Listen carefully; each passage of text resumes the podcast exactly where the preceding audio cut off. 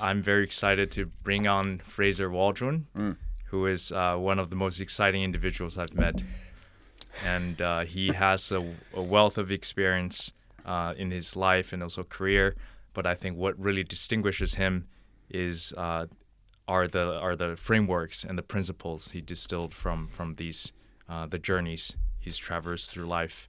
And I'm sure we'll hear about that today. And particularly, I'm interested in how you uh, manage different emotions and, and adversities, just to have a um, a peek into the conversation. But um, lead us away by giving us a, a, a quick intro to yourself and maybe your life story. Who who who are you, who, Fraser? Who am I? I don't even know who I am. You know, where where am I? Who am I? Uh, but no. Uh, first off, thank you very much for having me. I appreciate it. Uh, you said I was exciting, but that's that's debatable. Uh, ask my friends, and they might say I'm boring. But um, so first off, just thank you for having me here in the first place. It's a fantastic opportunity.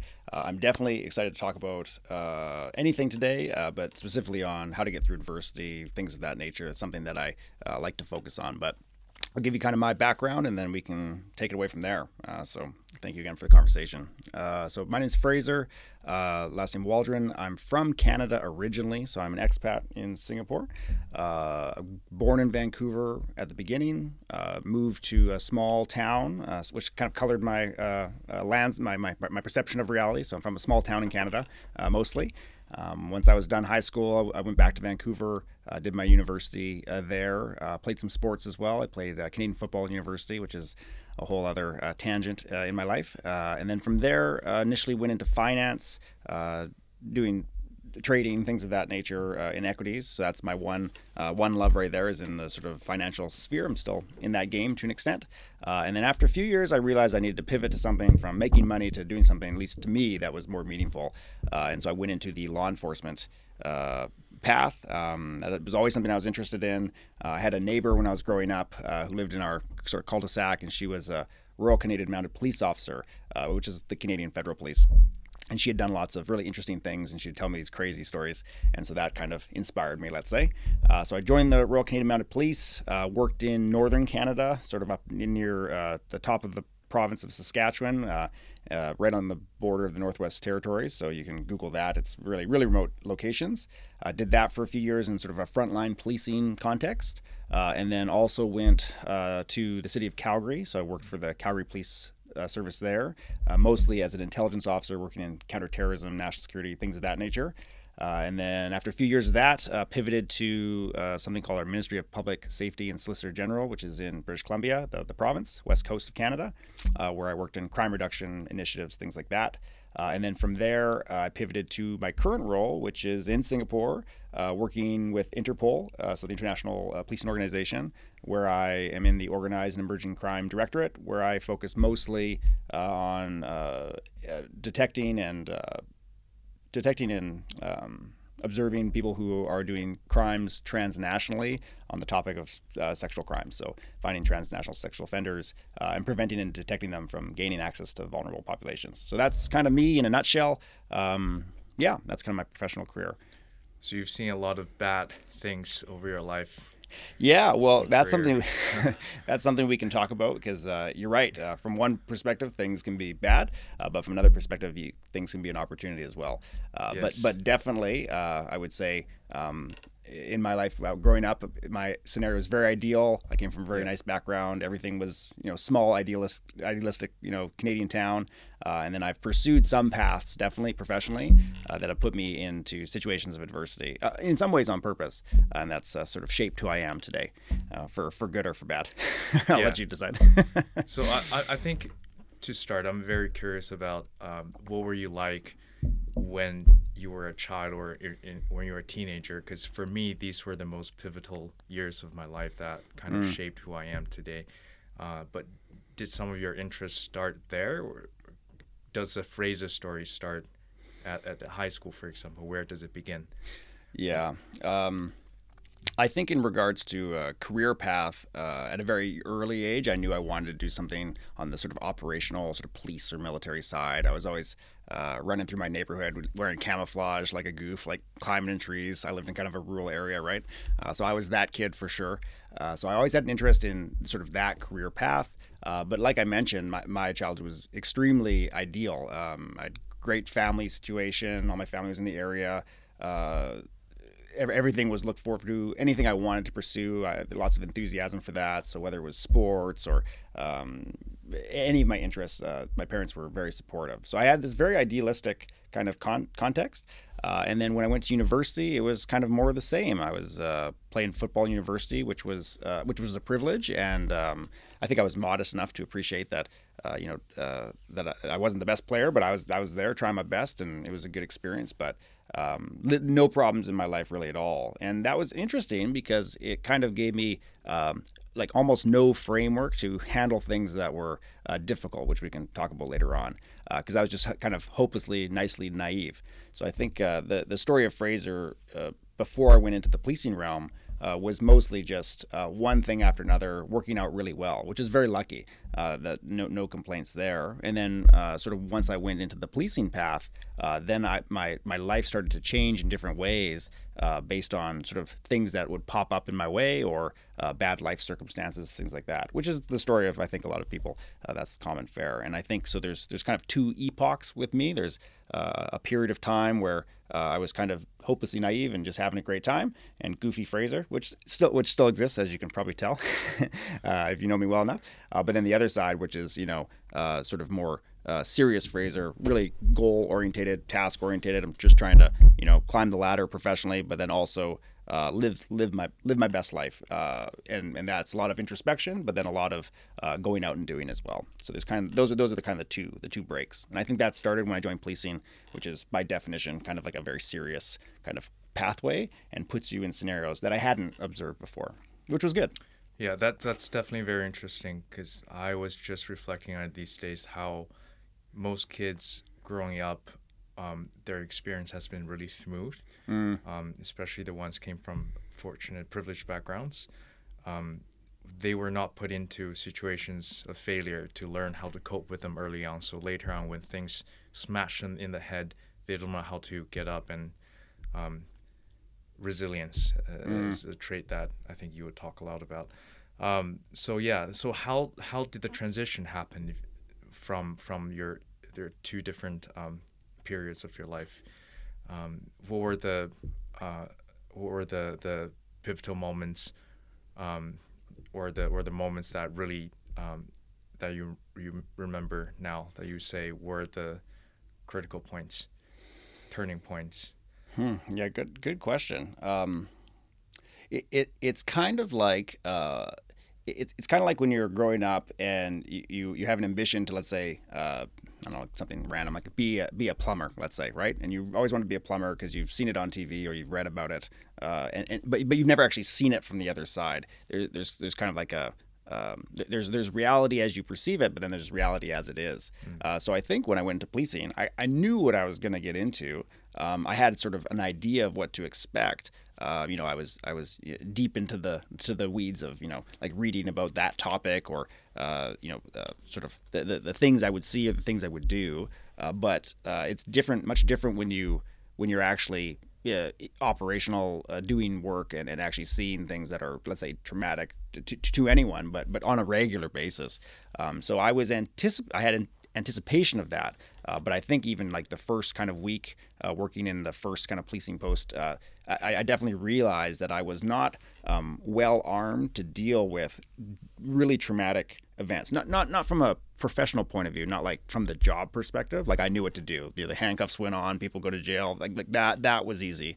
But how to deal with that psychologically, um, I realized very quickly that I that I came from this very like uh, pristine bubble uh, of of loveliness. And and I do find, you know, uh, if anyone's listening to this, you know, uh, ha- ha- half the people uh, will know what I'm talking about. But you are correct. Like there is a certain cohort of people, and this is a, not a bad thing, uh, but you can actually maneuver through life in this very nice way and really have nothing traumatic happen to you uh, for for a long period of time. You know, maybe people pass away, but there's you know runway on that, things like that. But uh, for, but but there are a certain cohort of people who have those kind of experiences on a regular basis, uh, and so it was my transition from from one cohort being in this kind of uh, bubble of nativity, let's say, uh, to this other kind of cohort um, where, you know, now I'm now I'm th- th- where, where the rubber meets the road, where there's kind of a, a sense of reality. And very quickly, I realized that I needed to inoculate myself with some strategies or, or b- bring some strategies to the table to better process and be more effective and, and be a better person in general to work through those things. So that was kind of like the moment. So probably even my, my first week of policing in this very northern community, that would have been um, that would have been my fir- my first first moment for sure. So it was first through through your own eyes of seeing um, the traumatic experiences happen to other people, but then I think later on, yeah, yeah, it did come to you as well through uh, um, different. For for sure, struggles you had.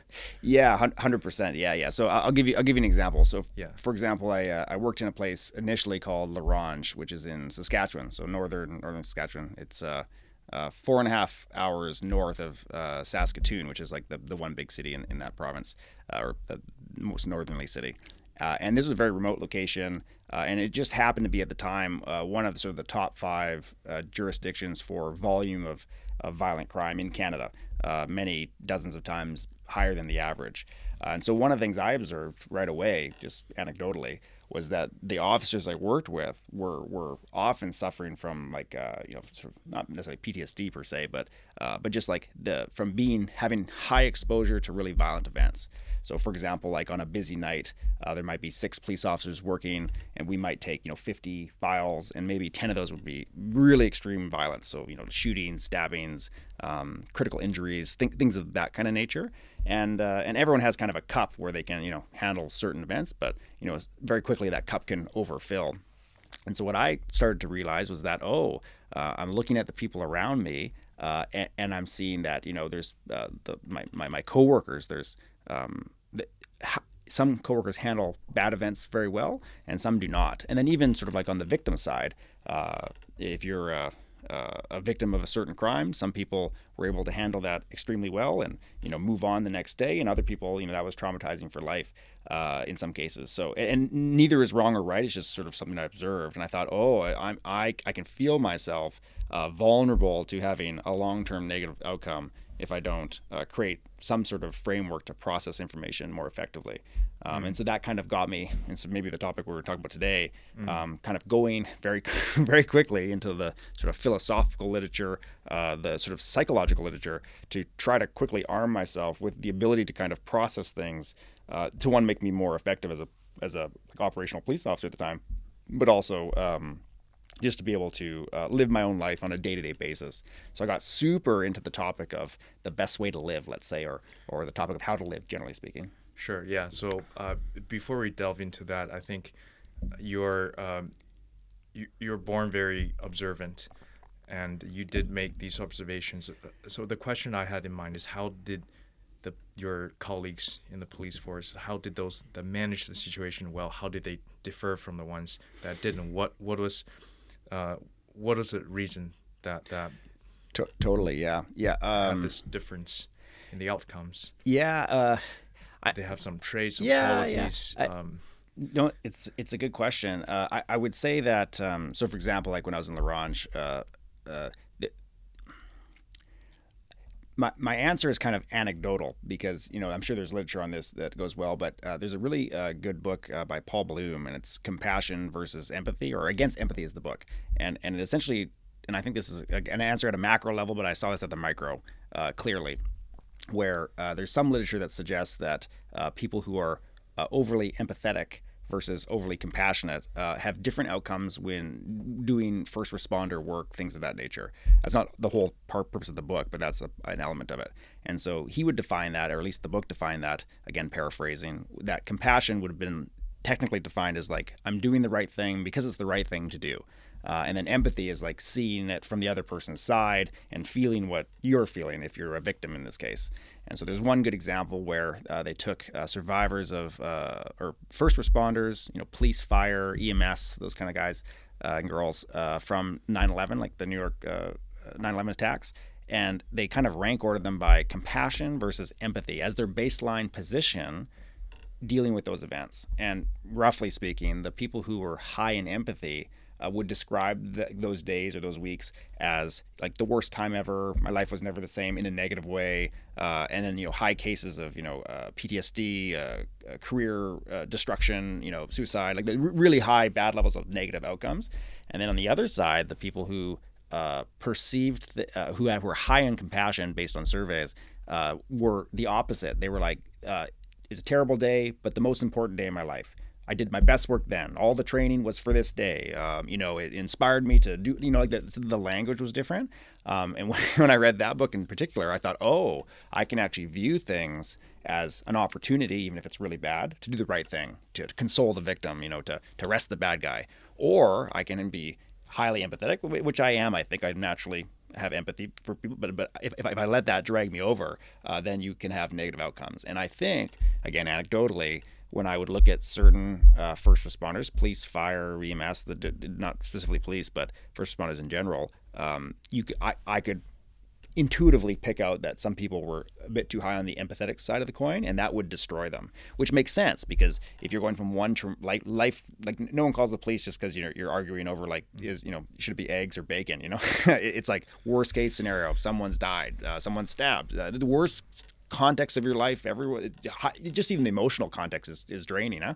Uh, so when you show up, uh, it's chaos, and you're trying to bring some order to a scenario, and uh, and and often it's really traumatic. Like I, uh, one time, for example, we had a a, a child under one uh, pass away uh, in in a very uh, open context that got hit by a vehicle, uh, and the deceased was actually uh, visible upon arrival, you know, and there was a bunch of people watching that. It's a very traumatic scenario. Um, just really bad luck. Um, and some of the officers that attended that, uh, I could see were like really like, you know, traumatized, because that's a traumatizing scenario. Mm. Um, and I remember uh, I wasn't the first on scene for that, but uh, when I showed up, I thought, this is bad. I can feel it. And I flipped to compassion. I said, I'm going to, I'm going to be like the good guy here, and I'm going to do like the best job I can. And so that makes that, that turns that terrible situation into uh, an opportunity to do the right thing. So, so even just like little mental flips like that uh, got me out of a potential hole for sure. And I think some people do that. They wouldn't be able to articulate that, what I've just kind of mentioned, but they would just naturally do that on their own, just because that's their personality. And other people have a tough time doing what I just described the other way around, because they wouldn't be able to articulate that that's the path maybe to a, a better outcome. I don't know if that's, yeah, that, I don't know if that's my answer. It, it makes sense. It's, it's, it's very interesting how um, I think making people aware of that switch would would make them use it more often a lot of times in psychology. And just based on what you said, I think a lot of times when we're uh, forced to confront with our own fragility, with the fragility of our peers, mm.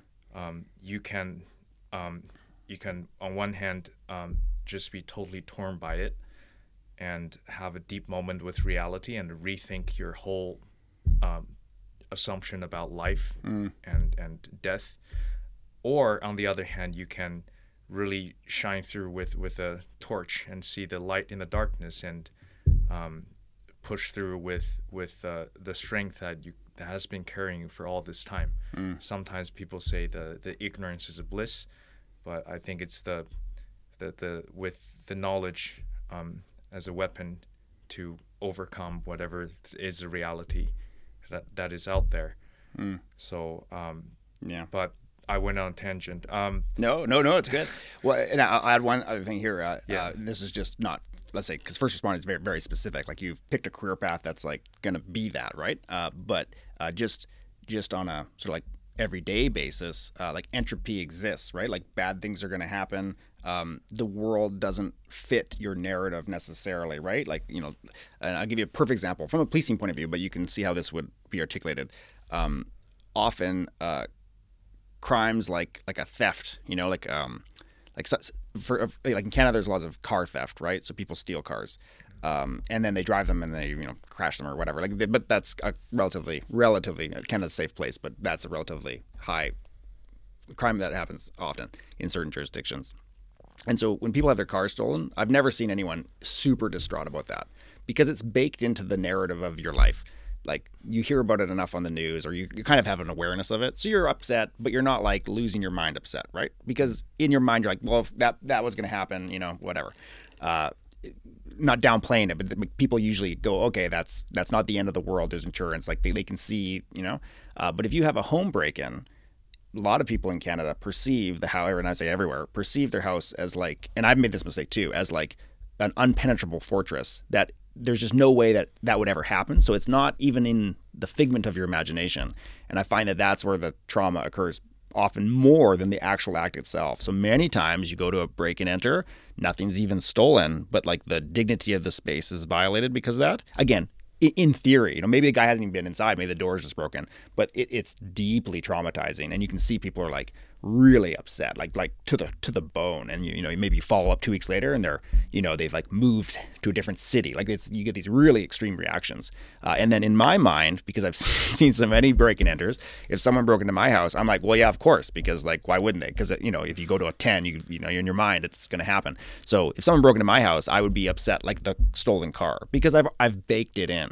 So I think everyone has narratives in their mind, or perceptions of reality, and when that reality is broken, often that's traumatic. I've seen that quite a bit. And you can, because because some people have really tough lives, and something tough happens, and they don't even blink, and then the next person is just crushed by it. And often I think it's, you never perceived that this could happen to you, and it might. And you know, so that's just something to throw in there. Right, right. Because um, most of the time we go through our day-to-day on autopilot with our own narrative until something, until until an exception to the rule happens that makes us to reconsider uh, everything sure. at once. It's like your whole foundation is shattered, and then you just don't know where to start. Um, so uh, as we're getting philosophical now, I can go all day. This is, this, this is my wheelhouse. I'm, I'm excited. Yeah. yeah. So um, at some point in your life, you picked up philosophy as mm. uh, one of the things in your toolkit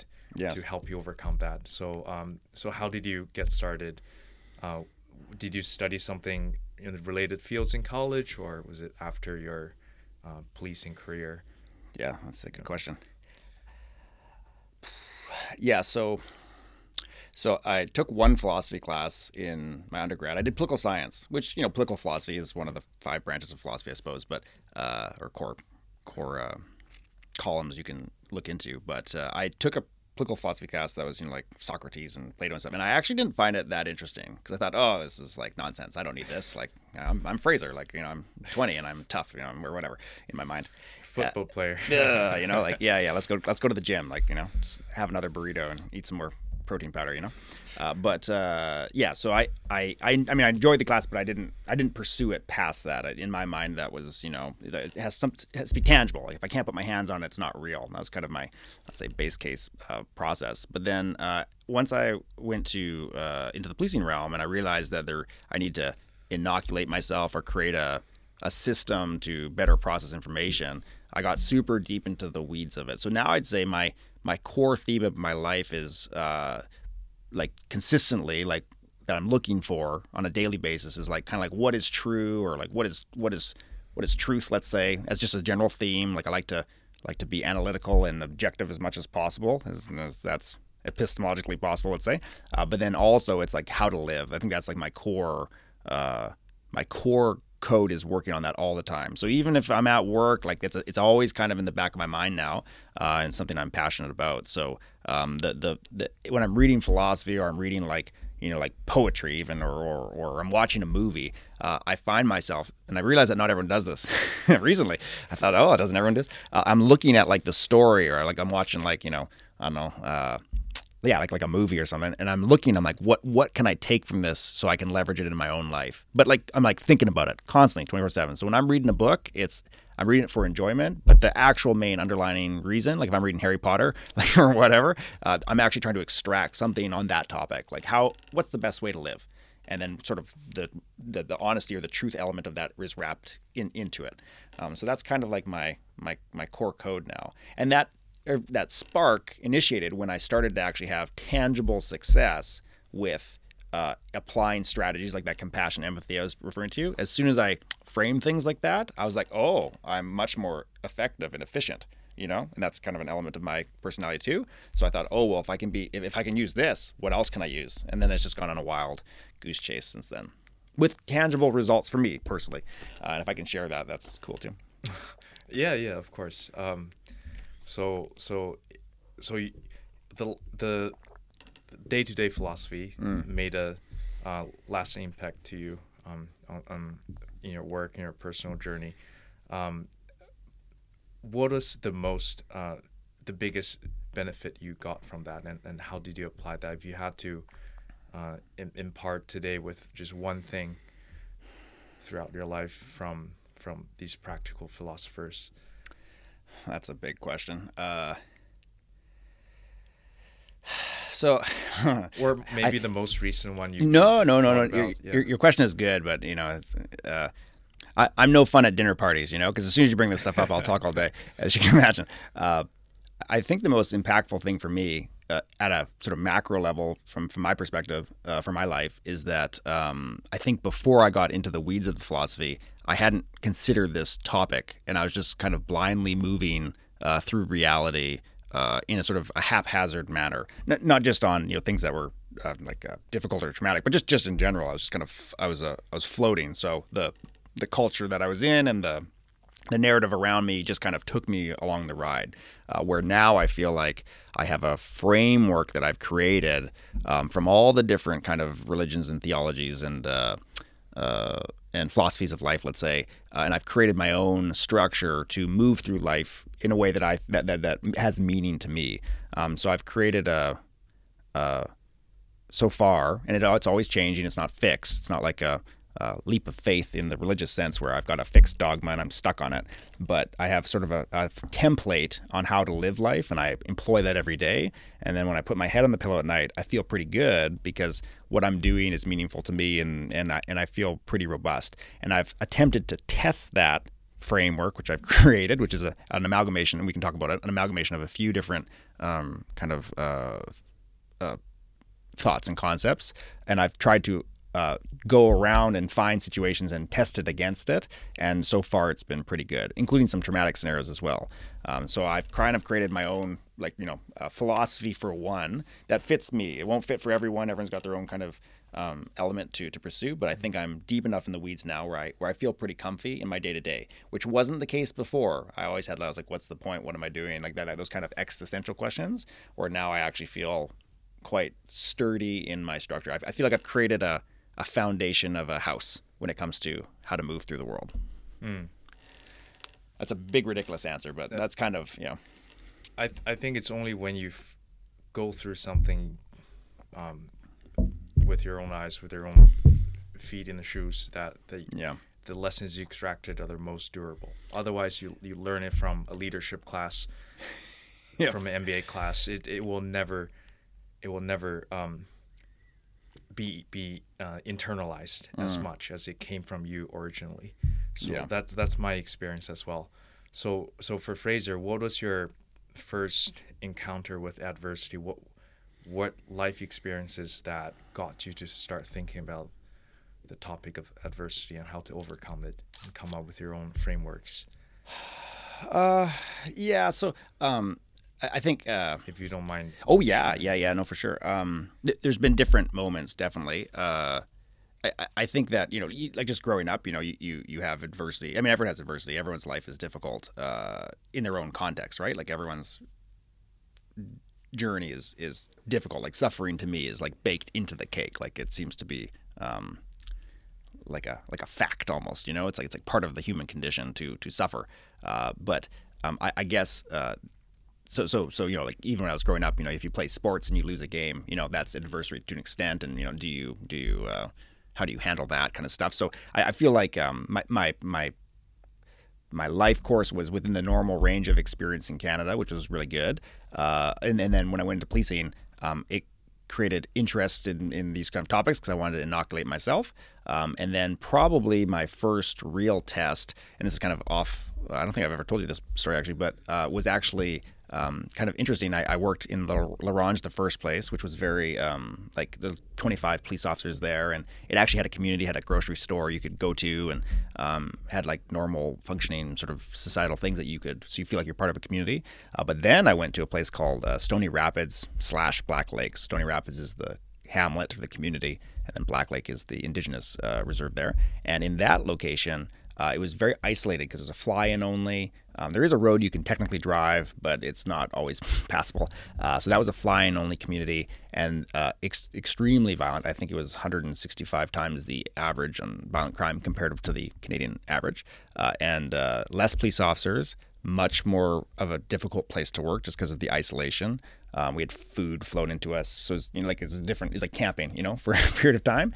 Uh, and in that case, it was extremely lonely, like just just like lonely in the sense that you could walk five hundred kilometers in any direction and hit no human being. So like like like just physically isolated, huh? Uh, and, and the environment we were living in was uh, not friendly to uh, to police officers, even if off duty. Like you couldn't walk around um, the community of Black Lake, let's say, without potential issues, things like that. Um, and so that was actually my first real, like, oh, this is a test test, like not just, you know, I can call my mom and she'll fix it kind of test, you know what I'm saying? Uh, yeah. Where, or uh, because, you know, sometimes the phones didn't work. We didn't have cell reception. There's no cell tower at that time. Um, internet was spotty at best. Uh, we were so far north that, like, when you put, like, the satellite, the T V satellite, it, sh- it was straight, like, into the, like, like, like, it wasn't shooting up into the sky because, you know, they kind of shoot towards the equator or whatever. So it was a really remote place. And I remember there being like, oh, like, I'm I'm in trouble. And I, I could see my, like, coworkers, like, uh, one coworker, for example, uh, wouldn't wouldn't wear his uniform at work. You know what I mean? Like, so he'd wear, like, jeans and, like, a Under Armour top with his, like, you know, so, like, he was wearing his vest and his gun and stuff, but, like, like, you know, because he's emotionally having a tough time, right? Uh, so it's just a really, so you couldn't even have, your friends weren't necessarily useful to you because, like, they were themselves dealing with a lot of stuff. So it was, like, critically uh, emotionally lonely. And in that context, that's when I, that's when I really dug deep into the literature to find ways to be comfortable in my own shoes in bad, bad situations. Um, that was, like, the real, like, where I ramped that up. Um, and interestingly, actually, if you're really lonely, if you find yourself, you know, at home being like, oh my gosh, I'm super lonely, at least for me, um, if you just uh, actually accept that, accept that loneliness, like that feeling, and you don't just go on the phone and text somebody, if you just let that hit you uh, and accept it and kind of surrender to it, I don't mean surrender to, like, um, in a negative way, but uh, accept accept it and just kind of let that wash through you, on the other side of that is relief. Um, so when the COVID stuff happened uh, and uh, in Canada we had lockdowns and stuff, I was totally fine because I had, like, built the skill set to be alone. And I'm hyper extroverted, like, I want to To see people all the time, um, but that was my first real test. Um, and again, like, there's kind of a philosophical element to that as well, um, and that got me super, even more interested in that topic. And I had lots of time to read because the internet wasn't really working anyway. So, yeah. okay, so so yeah. Loneliness was, like, your first true test of uh, adversity. That that world. was that was a big one, yeah. And then yeah. and then uh, and that's okay, and it's good, uh, good opportunity. At the time, wasn't fun, but now in retrospect, rose-colored lenses, of course. Uh, now I'm like, oh, I'm glad that happened. It's given me uh, sort of a superpower. I can be by myself, uh, and I can sit in a room, and I can be myself for a period of time, and I'm not. Uh, I'm totally comfortable with that because I can just replicate that kind of that that that uh, that strategy to get over it, which is again that sort of self-acceptance of that.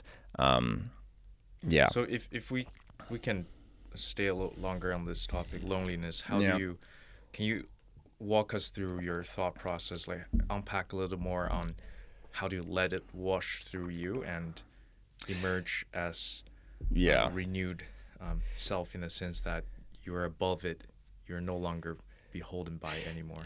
Right. Yeah. So, so, um, so everything I say, like when, uh, for example, like if I say this is something that I've done, um, it might not work for you. Maybe it just worked for me. So everything, this is not like usual a disclaimers. Yeah, I'm not like a psychologist being like this. This will work. So uh, take my word for it. And, and my one actually big insight across all these different topics is that um, the individual is the unit of analysis for what works. So uh, what works for John doesn't work for Sue.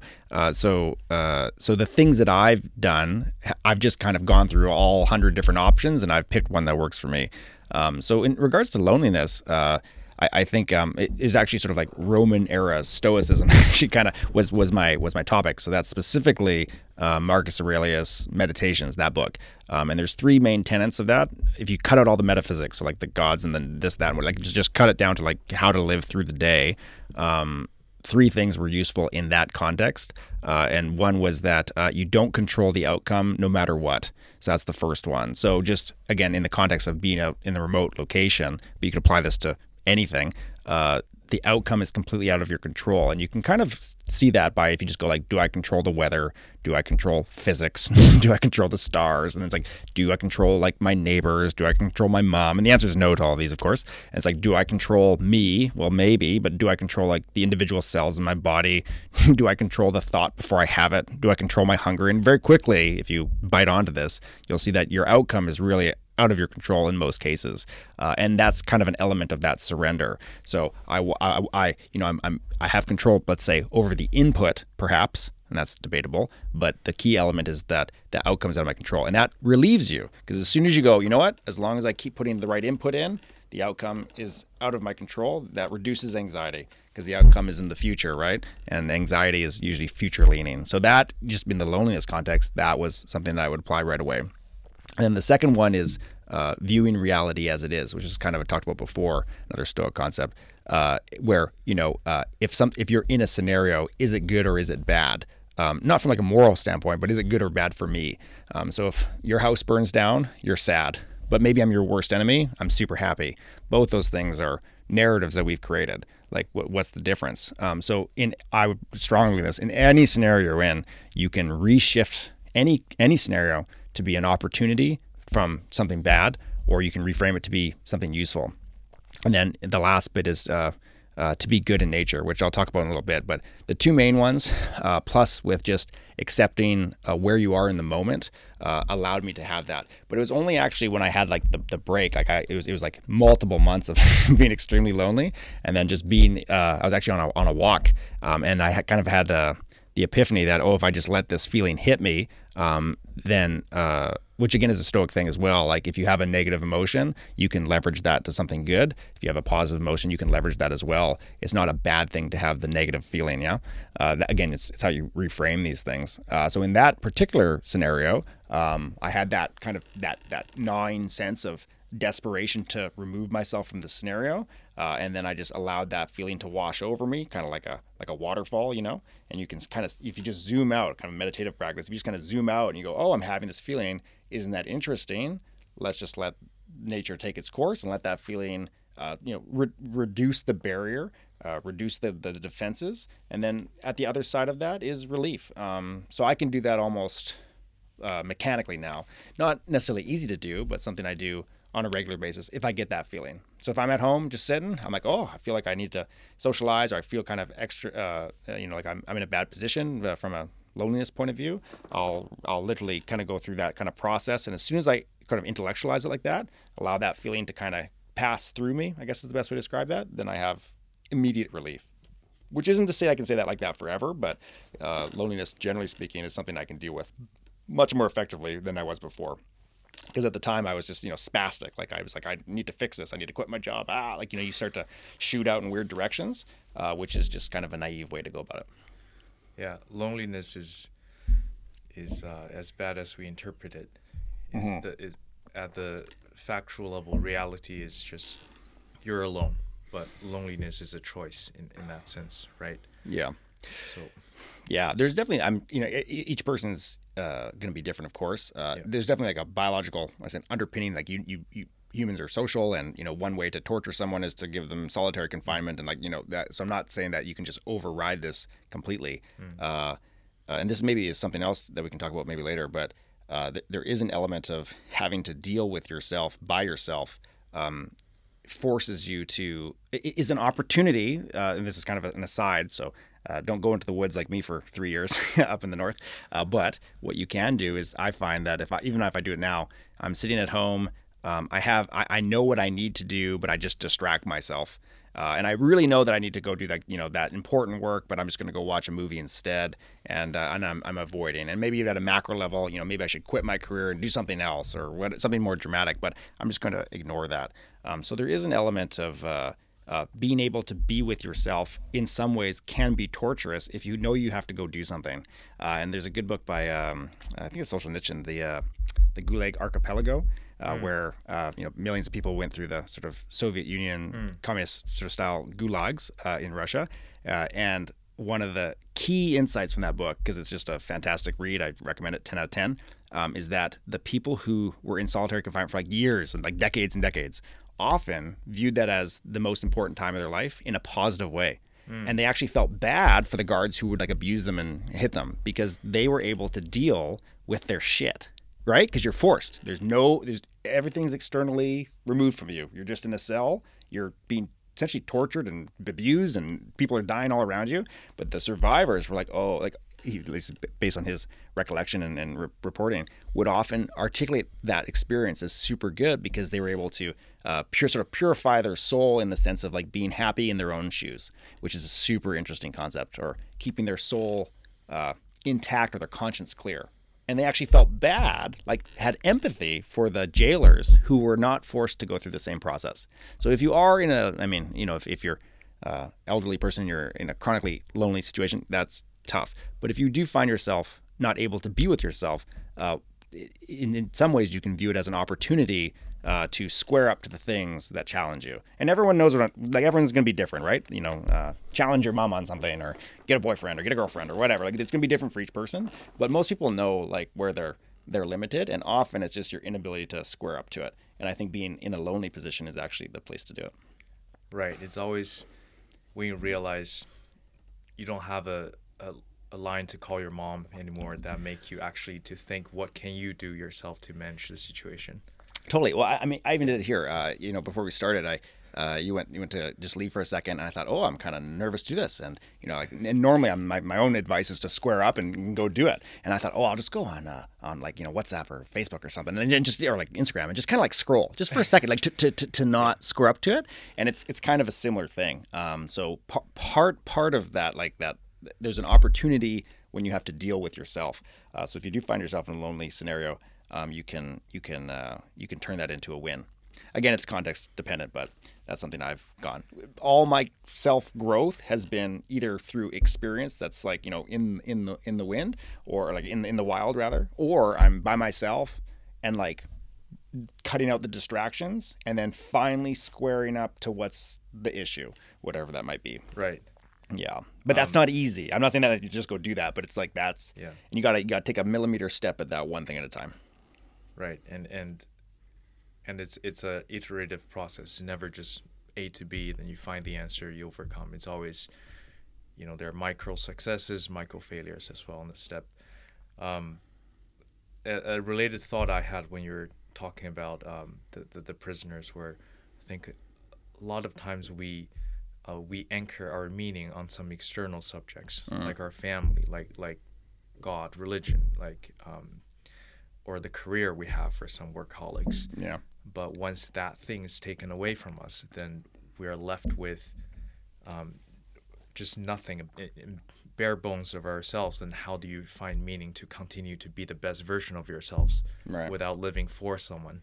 Right. Um, I think that's when that's when people have to really stand up and say, even if there's no one counting on me, I still have to be accountable to myself, because it's actually easier for me too is if you're accountable for other people, which like a lot of the self-help books talks about. You need to have accountability partners mm. in the gym and in, in other workplaces. So, but the I think the biggest triumph is when you find that accountability in yourself without relying on other people. Mm. So you define your own meaning. I think loneliness is a part of that. Is I had the similar experience uh, for, in a winter where I just stayed at my friend's house. He he went back home, so I was alone completely in New York City, and also during the holidays in December. Mm, um, yeah. So I would I would force myself to go out at times um, just to say hi to the to the security for sure uh, at the gym, just to have micro interactions to make my life so much better. Right. Um, and I would sign up for these volunteer events to distribute food to the homeless on the uh, Christmas Day Eve, mm. but I was lost on the way there, and I, I didn't find the gathering point. So for that year's uh, Christmas Eve, I was just wandering around in the snow in New York City by myself, and then came home um, after that. And um, you know, these these moments can be really crushing, uh, but also it's when when you realize I have to decide. Even if nobody cares, I need to put some things on my agenda tomorrow. I need to mm. work towards my goals. I need to still eat healthy, still go to the gym, still, you know, complete doing the laundry, the little things in life. Yeah, totally. Yeah. Yeah, no, I totally agree. Um, yeah, like if if if if your if your situation isn't working out, uh, you can either be like accusatory and be like, the world isn't bending to my will the way I want it to, generally speaking, or something about me isn't gener- like isn't producing the outcome the way that I'm looking for, right? Uh, so there's there's an element of like taking risk. Like, again, you don't control those outcomes, but there's an element of taking control of your of yourself and actioning things. So you're right, your story is perfect. Like, you know, you gotta set the calendar and go out. And loneliness is an epidemic. Like, definitely in like the older scenario, like often sometimes people would call the police just to like say hi. And, you know, we come and we sometimes like make food or dinner or something like that. Like uh, uh, Christmas, New Year's time, people call just to, you know, say hi. You know, hey, nine one one. uh, so and we would, you know, we were empathetic of, of the, that scenario. So, uh, but it's totally up to the individual to kind of make to, to, to like like you said, like to to move and uh, when bad things uh, or To, to, to move on that. It's a difficult, difficult scenario. Um, yeah. Especially because humans are so naturally like uh, um, outgoing. And if, and if you find yourself like uh, without any sort of family and friends around, it can be definitely super difficult for sure. Right. Yeah. Especially it's relative too. You look at other people, you especially nowadays in social media, you see everyone else is having a social gathering. They're happy with their family. Mm. Um, it's all relative in that sense too. It's narratives, perception. So um, I think, yeah, loneliness is um, is one of the biggest battles we all fight uh, mm-hmm. at some point in our life. But looking back, what were some other battles you've had to come through to overcome later on? Uh, yeah, yeah um, I've had a few. Uh, so after the, and this kind of ties into the sort of your kind of story actually a little bit maybe perhaps, mm. but uh, when, when you're coming to meaning, like finding meaning and stuff, but. Uh, so so after that uh, policing experience, I switched to went to Calgary, Alberta, and uh, worked in Calgary Police Service there, doing intelligence related work and mostly working in the counterterrorism and public safety space. Uh, and in that context, uh, I actually had a bad back injury, um, so I had to get a surgery at my lower spine, um, and that uh, took me out for a long time. I the surgery didn't go as well as anticipated. And uh, for maybe about a year, I, I couldn't really walk. I mean, the first month it was really bad, but I, for almost a year, I couldn't walk for more than thirty minutes or sit for thirty minutes. So I'd have to plan my day and, you know, I go, okay, I'm going to go to the grocery store. I've got this kind of thirty-minute walking kind of window because after, after uh, let's say, thirty to forty-five minutes of, let's say, even just walking, I would have enough like leg pain or sciatic pain uh, that I would have to lay down. So wherever I was, I would literally lay down. I used to carry like a little blow-up mattress with me. Uh, and so I'd lay down in really bizarre places like H and M, you know, like in between, because I'm just like, I, I got to like sit, right? Uh, but then sitting would cause pain too. So it's a real nightmare. Uh, so I went from full function, running around. Um, I'm about ninety percent golden retriever energy. You know, I'm running around all the time. How old were you back then? Uh, I would have been like twenty-eight, I guess, at that point. And uh, yeah, so I, I had this, so I went from full function, running around every weekend, every day. Uh, to no function, uh, which was a blow to the identity, actually, more than anything else. The the physical stuff was difficult, but because uh, you have an identity and you, you think you you're it's fixed, but it's not. Like your your identity, if you're let's say a police officer or a firefighter or whatever, or an astronaut, like you you don't own that identity. It's kind of like you inhabit it for a bit, right? Uh, and part of that police identity is to be physically fit and active and do stuff. So that was act- and my sporty background, I felt like I'm an athlete, you know, I'm tough. More protein shakes. Uh, so uh, the physicality was is uh, sad for my identity side of the coin. Um, and then, so I burned through that. And then concurrently, about a year after that surgery, which has been, I guess, twenty seventeen, I suppose.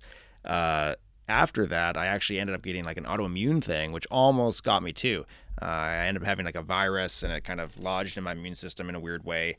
Uh, and so I spent a week or two in the hospital and had a year of trouble, but I actually thought it was going to kill me at one point too. So so the the combination of both those made it difficult, um, outside of my control. Uh, and that that and that was a good test because at that point I had just kind of started to create my framework and solidify it. And that was a crucible to kind of um, uh, practice my philosophy of life against like the events that were happening to me in the moment. So um, I've, I've regained my my dance moves. I can I'm I'm relatively full function. I'm reduced. I don't I don't you don't you won't see me at the gym doing you know squats for a lot of weight. You know, but uh, but I can still go out and dance and run around and stuff like that. But uh, and that's one of the reasons I'm actually pursued the Interpol route because it's not it's physically hands on. You know, so I'm not operational in that in that sense anymore. But uh, but yeah, so that was probably a, a traumatic year or two. Uh, but uh, I feel like coming out of that. um, I'm like more of a complete person. So at the time, you know, in the moment, it's difficult, but uh, but the sort of um, the strategies I employed, and, and some worked and some didn't, but what I came out of that with was I'm definitely more resilient, um, for sure. We can talk about that if you want. Yeah, yeah, of course. Just how uh, it it was it was you said over a year, um, multiple surgeries. And, yeah. Um, Yeah, so I've, I've had two back surgeries in the same location, uh, but the, the the key one was that uh, the last one where I had a microdiscectomy, where they, they go in, they they take a piece of the disc out at L five S one, so it's the lower lumbar spine and the sacrum, uh, yeah, sacrum I think, uh, but right at the bottom of your spine, lower lower back, uh, and they trimmed the disc, but unfortunately uh, there was some scar tissue and things like that. So every time I moved, the nerve that would come down from my lower back down to my right leg uh, would get irritated, and it was kind of in- swollen and just was a real a real nightmare. Um, so that took me from being operational, running around every day, to uh, being completely um, essentially disabled.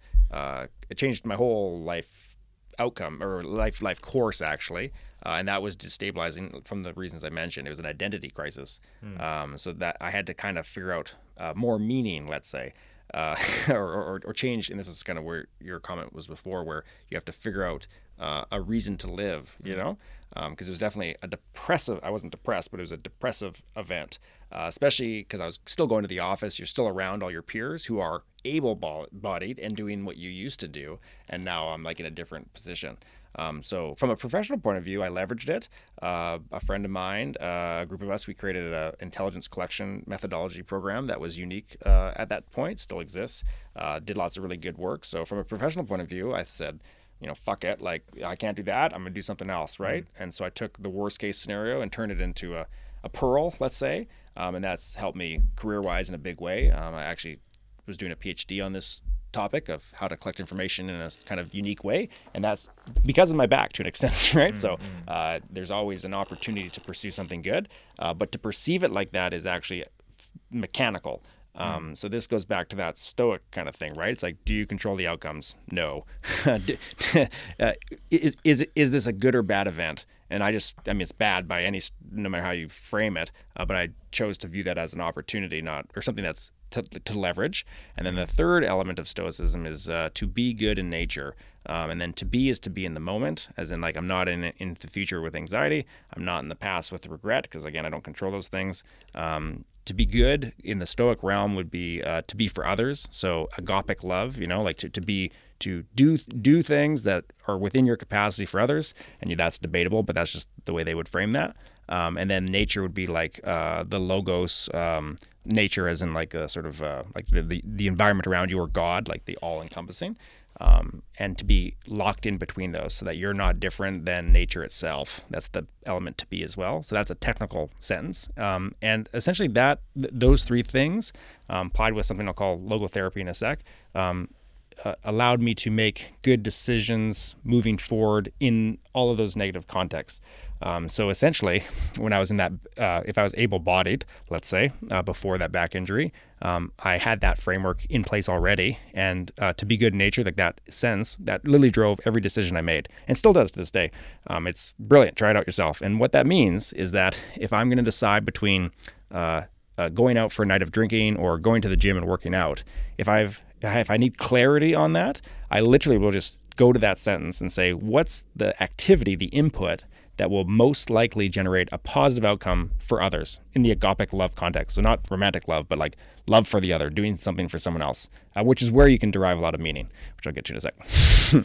uh, and, and, and because that, to me, I'm pursuing my highest value, the, the highest calling that will serve the most people, and that has the most, let's say, value to me in the hierarchy of values that you can create, uh, that creates a scenario where Um, I just, the decision becomes easy on that axis. It's just, you know, left or right, but everything crosses through that kind of fiery hoop. Uh, what's the best for, for others? So, and, and it can change, it can be arbitrary. So if I've uh, been really good for the last six months and uh, I've been really working too hard and my friends are going out and I really, you know, want to go do that, then I'll go out and do that because I need to relax, and that'll, you know, put me in a better mind space to be good for others in a different way. Uh, but then if I, uh, uh, on the other hand, if I've gone out four nights in a row and I ask myself that question, maybe going to the gym and, you know, having a smoothie is better than going out with the boys for drinks. So I apply that literally on a daily basis, a hundred times a day in all things. Like, should I brush my teeth? Yes, because if my teeth fall out, how can I how can I be for you, or be for me, or be for, you know? So it's it's inherently selfish in the uh, Ayn Rand um, objectivism mm. kind of way. Mm. I'm selfishly trying to maximize my potential, but and that but that benefits you and everyone else, yes. right? So, there, so so see how that all fits together. Um, there's a flaw in that, not a flaw, but a, a danger where you go, what's best for others? If if it's not good morals, then you know if you're uh, if you're uh, Um, trying to, uh, you know, do bad things in the world, then it can twist. So you have to have a strong, objective, fundamental, like ethics underneath that. But yeah. the but the little framework is beautiful. I've never made a decision that I've regretted with that moniker. So, for example, I'm hurt my back. I'm in a bad position, and I ask myself, should I lay in bed like a bitch, which I did for many days? Uh, it's not easy. I'm not saying it's easy. Or should I go out and do something at work and, you know, create this new intelligence collection methodology because that was an opportunity?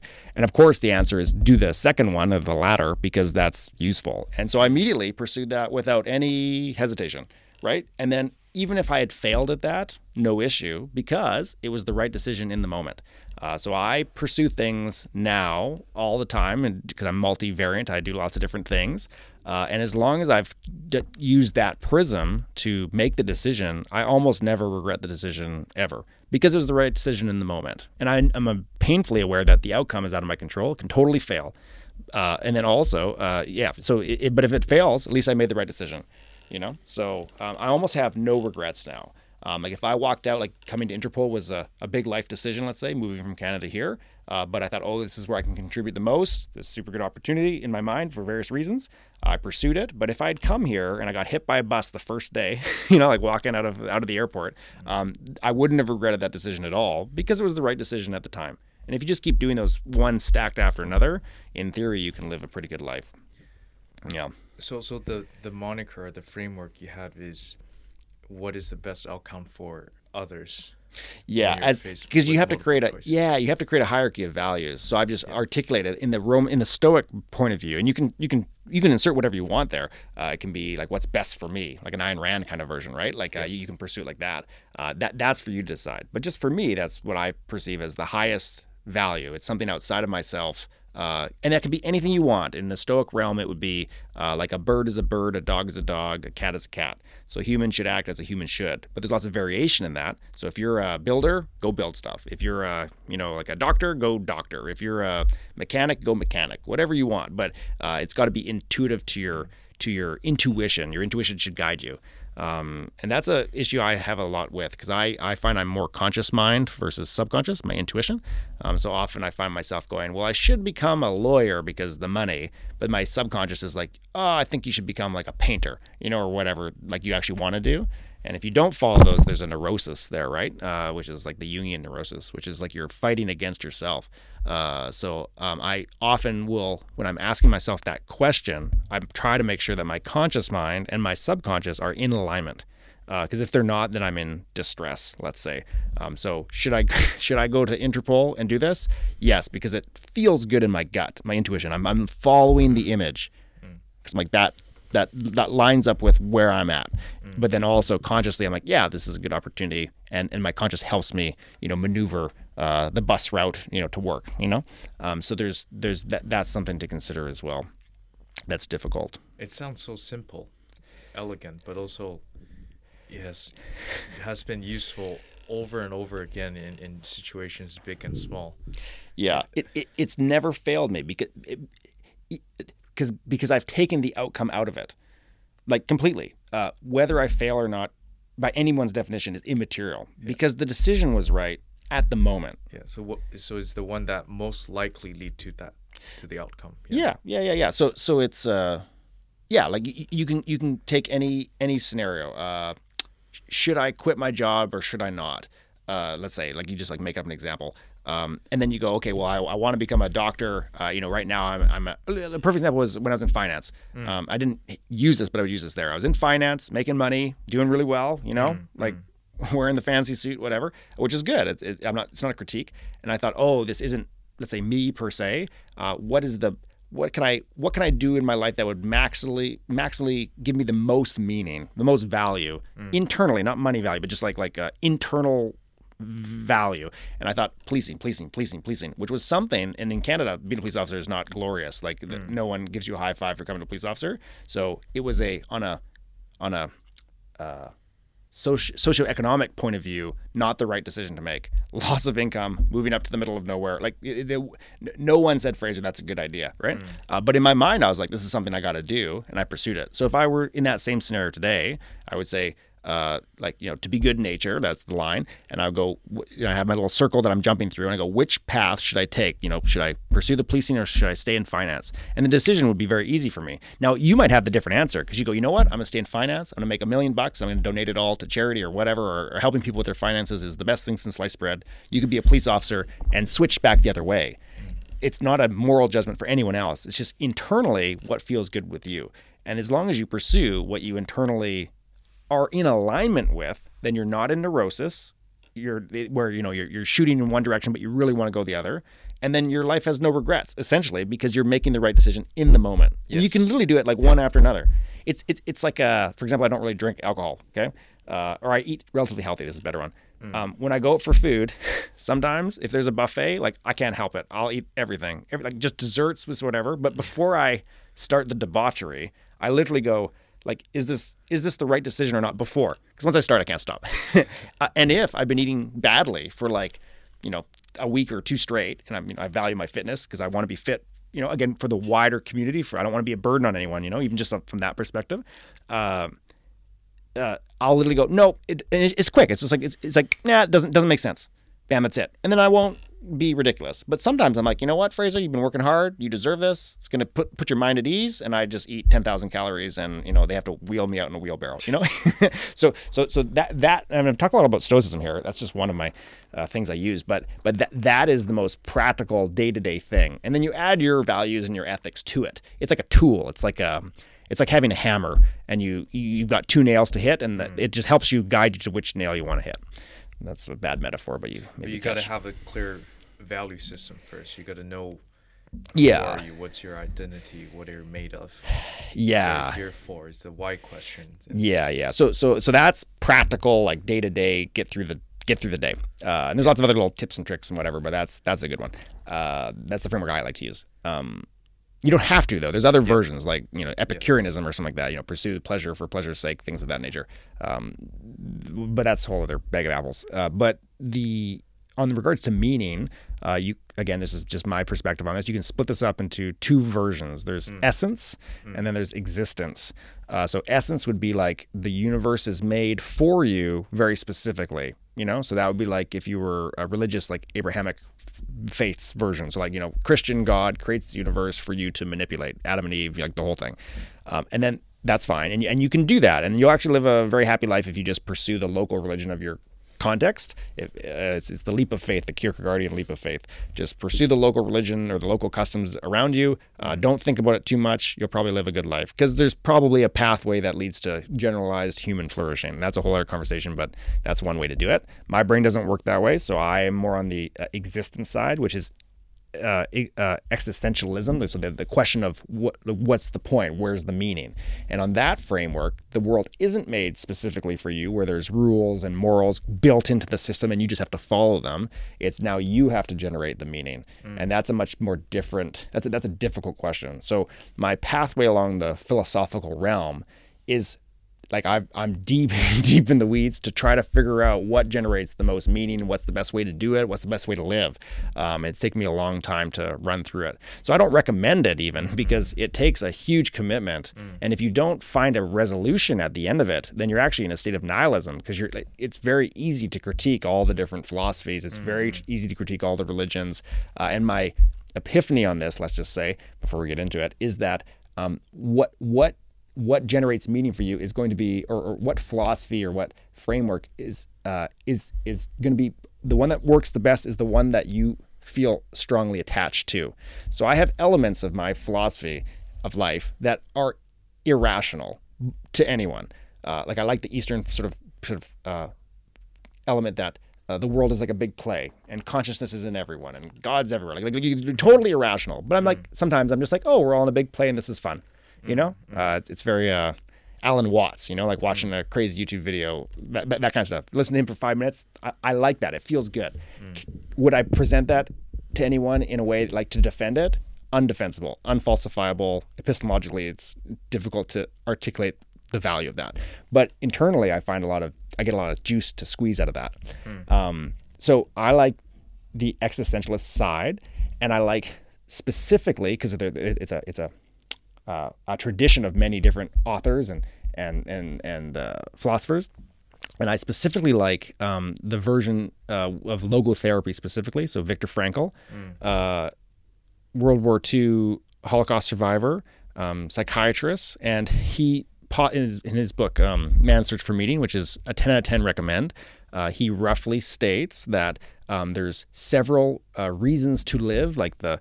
Uh, the whys is mm-hmm. to your question, um, and that, but, and, and then you can break them down to externally uh, produced or internally derived, um, and so the the first three are externally uh, in the external environment, and that would be like uh, friends and family. They mm-hmm. give you a reason to live. You know, you have a kid, and you go, "Oh my gosh, this kid is my reason to live."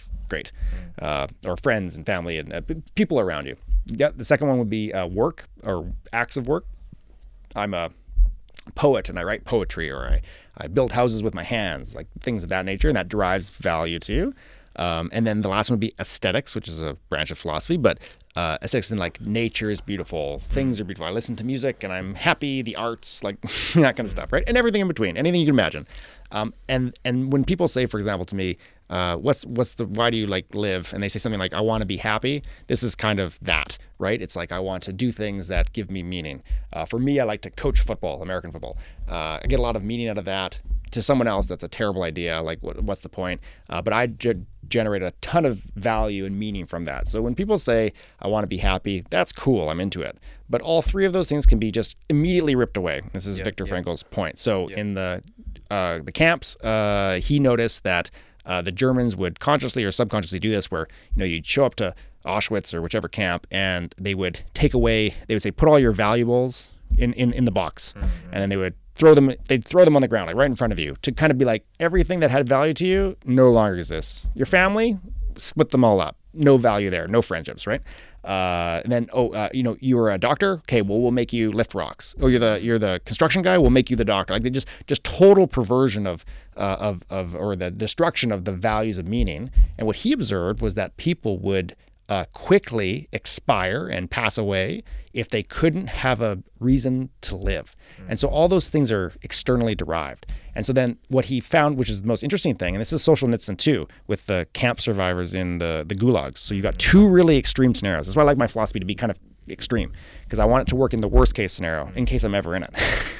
uh, both, but let's look at Viktor Frankl first, uh, found that the people who survived, um, again, it's luck. You know, it doesn't matter what your philosophy is. If you know, if you if you, if it's your if you're Uh, if uh, the German uh, or the Nazi uh, camp guy wants to shoot you, it doesn't matter what your philosophy is at that moment. But interestingly, anecdotally, he found that the people who survived the most, or who ha- who thrived in that environment, uh, were people who derived value from the suffering they were in, not the externally derived elements.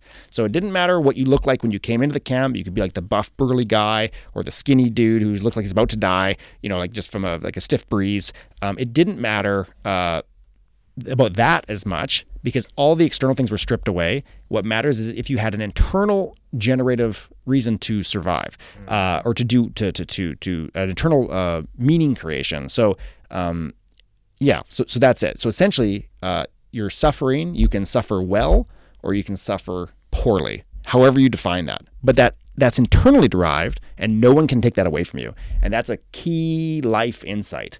And then the Solzhenitsyn one is essentially, don't do anything. This is his experience with the camps, broken down in like one second. Read the book.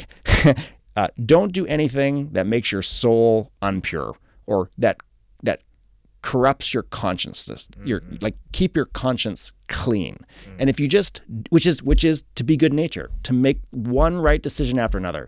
So the people who survived in the Soviet Union context, again, it's completely random. It's just, you know, who who got a bullet and who didn't. It's just an awful, it's a good book to read, but it's terrible outcomes for everyone. But some people legitimately thrived in that environment, and it's not because they uh, were the most corrupted, it was because they were the least corruptible. And that's the key element. So they chose to suffer honorably, or they chose to only do things that they internally agreed with, regardless of the outcome. Uh, and that's extreme. If you stack those together, because I think they're the same thing, roughly, um, I think that's the best way to live. And I've got examples where I personally have leveraged that insight in bad scenarios, uh, totally fine. So, yeah, um, I've read the book, the, yeah. the, the, the Search for Meaning. I think it, it did shape the view I have currently on things as well. Um, I think the key question is how to, how do you do that? How do you, it's, it's, it's something that's easy to point out, but then mm. hard to execute. How do you find meaning in suffering? Because it's not, it's not intuitive. It's not the default response. Yeah. Um, and for me, I think a lot of times when you see hope and despair, it's always for the, what, what comes after. It's always for, I'm failing now because I can come back stronger, because I, I can build up the skill sets when the same situation arises uh, again, then I know how to respond. It's it's always for the next time that I can emerge stronger.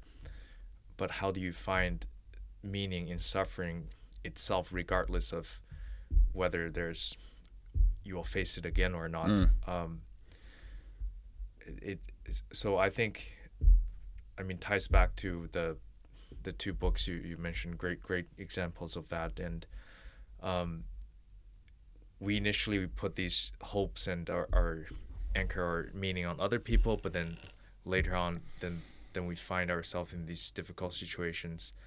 Um, we accept the suffering first. We, we, we're not working against it. And also, as you said, we keep our conscience clear and pure. So mm. it's only, so know that we're suffering for the purity of our conscience. If just to tie these two together, is that would you would you agree with that? So you're suffering even though you can't see a point of of this immediately, but it's is the alternative it's mm. is worse. Oh yeah yeah yeah so yeah yeah the, it, yeah I've got good example. This is like Eckhart Tolle, right? Like the the he's German, I think, but uh he lives in Vancouver. Um so he, he wrote yeah, that yeah. book uh what, oh my god what's the book called? um uh No, oh my gosh, I'm losing my mind now. Something Enlightenment Now. Yeah, that's it. I think. Now, yeah, he's yeah. got two or three, or yeah, I don't know, yeah, but but like you know, know uh, yeah. so so for, it's like kind of like secular Buddhism. It's it, yeah. it's a it's um your main goal in life is to to experience the event, you know. yeah. Uh, so so I and, and to your question, I I think there's uh there's two elements that I, I don't think if, if you're not suffering, you don't need to suffer well. Do you know what I'm saying? I'm not saying suffer unneedlessly or f- to find suffering. I'm not saying to go. Uh, Uh, like take responsibility, you know, put Christ puts the cross on his back, like, you know, like, like find responsibility for sure. Pursue things that are meaningful to you, which is taking responsibility, uh, by default. Uh, and that there's value in that. So I'm breaking it into two. There's, mm. there's externally validated things. So if your life is lovely and literally nothing as bad is happening, you know, uh, spread the love, baby, like go find something that, uh, works for you in that agopic love con- context and, and pursue, uh, your wildest ambitions one hundred percent. But if you also find yourself in a context that you cannot get out of, where you cannot generate those kind of three values of meaning, then at the baseline rock bottom, you're in the worst case possible scenario, hell, everything's on fire, like just whatever is your worst case hell, you can always choose to suffer well. So I'm not saying that you have to mm. uh, mm. it doesn't have to anchor your day to day. It's mm. just that, and you will eventually find yourself in these kind of scenarios. Uh, Uh, and, and, and with regards to the corrupting, and I can talk about both, but with regards to corrupting the soul, I see this all the time. Like uh, from a police point of view, um, when people are doing things they know are bad, that are not the right thing to do. And again, what's right and what's wrong, it's a, it's a whole other conversation. Mm. But when you, you can see that it's breaking them. And I even have a relevant example uh, this year. Uh, I have lots of thousands of examples of this. And everyone knows this. Like when you're doing something that you know you shouldn't do, mm. you pay a, you, you, you don't get away with it. You pay a, a cost internally uh, that is, in my in my experience, or at least my perspective, that isn't worth worth it. I don't think people get away with really anything in their life. Uh, now, some people are malevolent and have like that sort of dark triad Uh, personality traits, and that's a whole other conversation, but just generally speaking, on on a bell curve kind of component, uh I think people suffer when they do what they know they shouldn't. Uh, and I have a perfect example of this. Uh, I'm working at Interpol. Um, there's been uh, in in my uh, in my organization, um, there was some you know drama with some people within the organization doing things they shouldn't be doing, uh, and you know like like just norm- within the normal uh, range of you know uh, uh, bureaucracy and, and and things that happen at big companies and people engaging, just normal human being stuff. Uh, but it created a scenario where some people. And one person who I'm thinking of uh, had uh, uh, did something that he shouldn't have done. So he he he didn't act honorably based on his own internal code. Uh, he knew he should have stuck up for someone, and he mm. didn't. Right. And uh, I got to watch this individual over a year, just like slowly get consumed by his inability to act courageously in the moment and to do the right thing. You know, uh, there's no more, there's no a higher burden than the person who doesn't act morally when they need to. Uh, and it was very interesting. So that person chose to suffer poorly and made the, and did things that were against what he wanted to do because he felt pressure Uh, from someone who was mean above him to, to to to bow, right? And there was lots of negative things. And so you could see the posture when I first met this individual was positive. Everything's like, you know, he's a strong individual. And then over this one period year was just, you know, like by the end, he's crumpled. He's sitting in the corner. He's not effective from a professional point of view. Um, like just it, people's perception of him is a lot lower than at the beginning. Um, and then that sort of crisis resolved. Uh, everything's, and now he's back to normal, fine, but he paid a massive cost for that. Um, and so again, it's a, it's a minor example. I didn't really give details, I suppose, but, uh, cause it's not my place to do so, but, but just, I think you can see this in, in your day to day. Like when I engage with people on a day-to-day basis, uh, you, you can tell the people who are, uh, doing the things they know they need to be doing. And those who are not, I, I, I can clearly see it within short period of time with people, whether they're following that maxim organically without being able to articulate it or not. And I find personally, uh, now that I've kind of adopted that for a long period of time now, um, now it's so sensitive that when I do something that I like, even, even something silly, like I should help that person walk across the street, but I didn't do it. Like mm-hmm. even little things, I'm like, oh, like, like I can feel it like pulling at myself because I sleep like perfectly at night, you know, like I'm, I'm comfy. Uh, but I find that I'm actually in distress when I'm now not doing that kind of stuff. Uh, so I think that's, I think there's a, f- for me anyways, there's like a fundamental baseline uh, f- truth about sort of like the structure of reality as a human being, where it's like, if you're, if, if, if you're um, not doing what you think you need to be doing, you will suffer for it. Um, yeah. and, and that's just something I think is, is bedrock, and, and, and all the different philosophies and literatures, like they all sort of kind of crisscross on that. Yeah. Um, it's, it's, it's the, it's the honesty value, right? Cause like nothing works without it. So you're, I think you're, bio, it's a biological underpinning where if, if you're like, uh, counterintuitively going against what you're biologically primed to do, you're going to suffer for it. It's not even just a philosophical thing. It's like, it's a physiology almost. Do you see that in your, um, your line of work a lot from the cases you work on from, from the crimes people people for sure for sure they're good people but they're in bad situations, or would you say it's more um, murky? It depends yeah. on the cases and... yeah so uh, I'll give you an extreme example. um, yeah. uh, th- this was a, uh, a large intuition to me in regards to human behavior.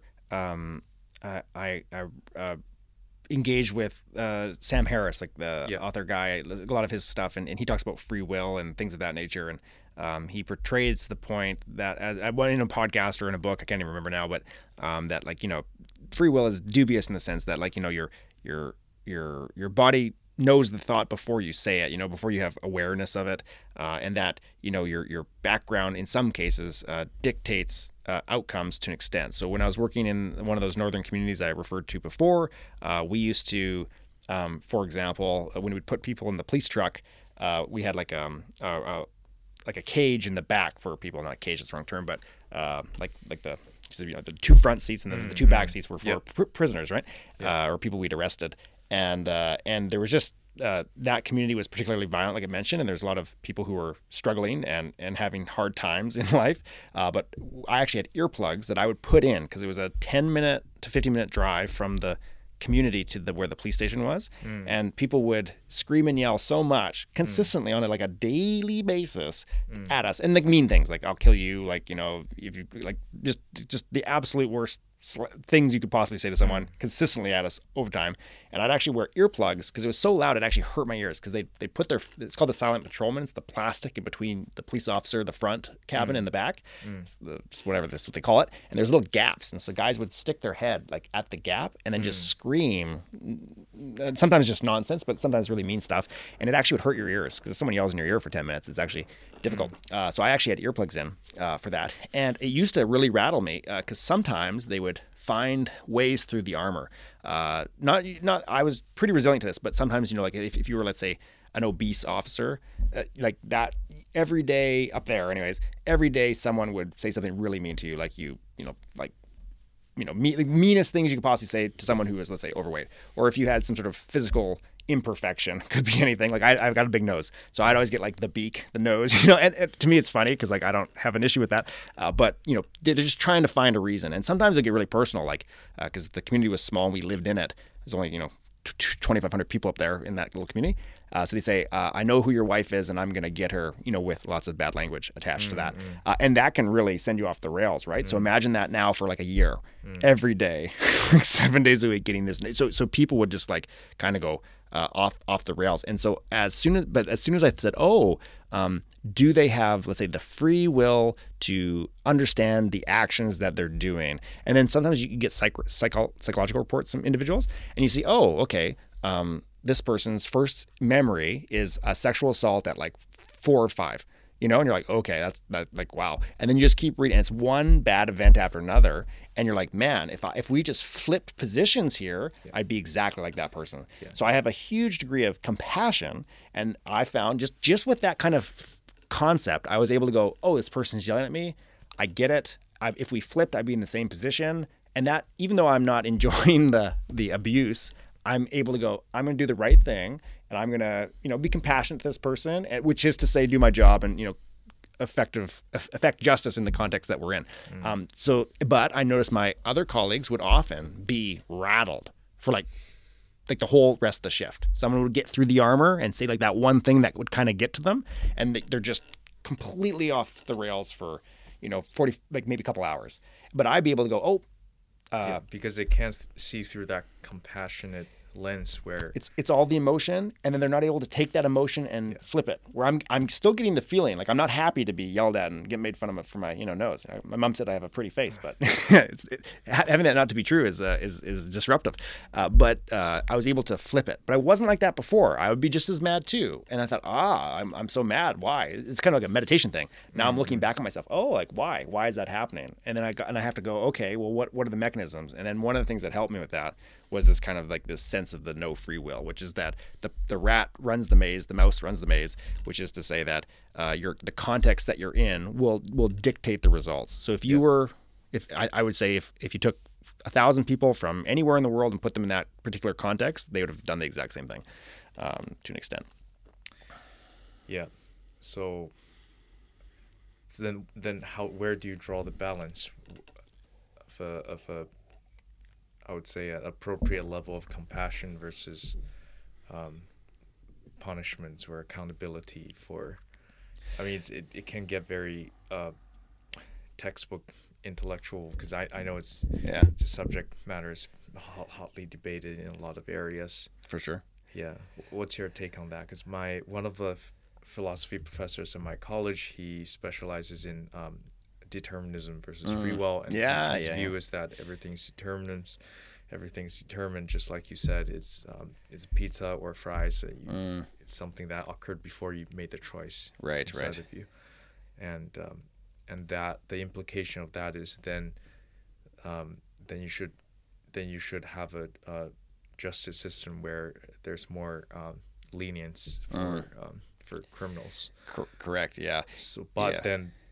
Why should we still keep the criminal justice system? Is for um, demonstrative purposes to, mm. to to show other people if you if you actively consciously do this, this is what you could end up with. For sure, that's yeah. a that's a good, really good question. Um, yeah, so so when I'm talking about like leveraging like the free will concept in, yeah. in, in the context of work, I'm using that as like a tool. So if, if we if we talk about like determinism, like. Uh, uh, like, you know, like hard determinism versus soft. Like, like I just opened it, a new Pandora's box. Yeah, that's a, that's a whole other, uh, like um, on paper conversation. Uh, the, the, what I'm using is I'm going, I'm having a terrible time here. I need to de-escalate this in my mind, or I'm going to, you know, have an emotional reaction that's not good for anybody.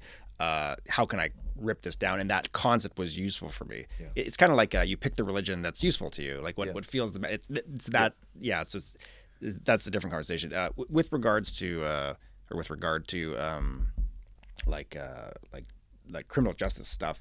Uh, there's a certain percentage of people who uh, will be influenced by the societal pressure to um, to not do certain activities. So, um, like if I go to the a person and I say, uh, you know, would you uh, do this crime?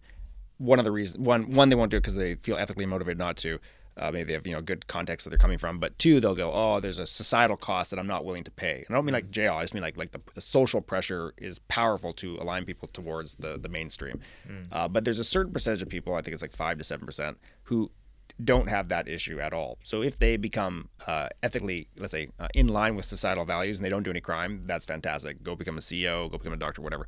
But if you go down the criminal route, there are some individuals who who literally don't bow to the societal pressure to not do bad bad things. Mm. Uh, so a lot for me, it's not so much about like going to jail for justice's sake. It's it's more about like protection of the community, mm. more because there are some people that like you just cannot rehabilitate. Like it's just not it's not no one on earth can can do it. That's rare, but there are those people. And in the Canadian context, often people will because uh, it, it's hard to go to jail for a long time in Canada. So you'll see people. Um, Uh, do a bad crime like a sexual assault, something really bad, mm. and then they'll spend a few years in jail, but they'll come back out, and then they'll re-victimize again. And you just see like you'll see on their criminal record as a because you're looking at the person, you'll see like the same crime typology many many times, uh, and that's unfortunate. So I think that that that's the the nexus. So regardless of their culpability in that, it's protection mm. of the community as, as as the first principle. I think that's right.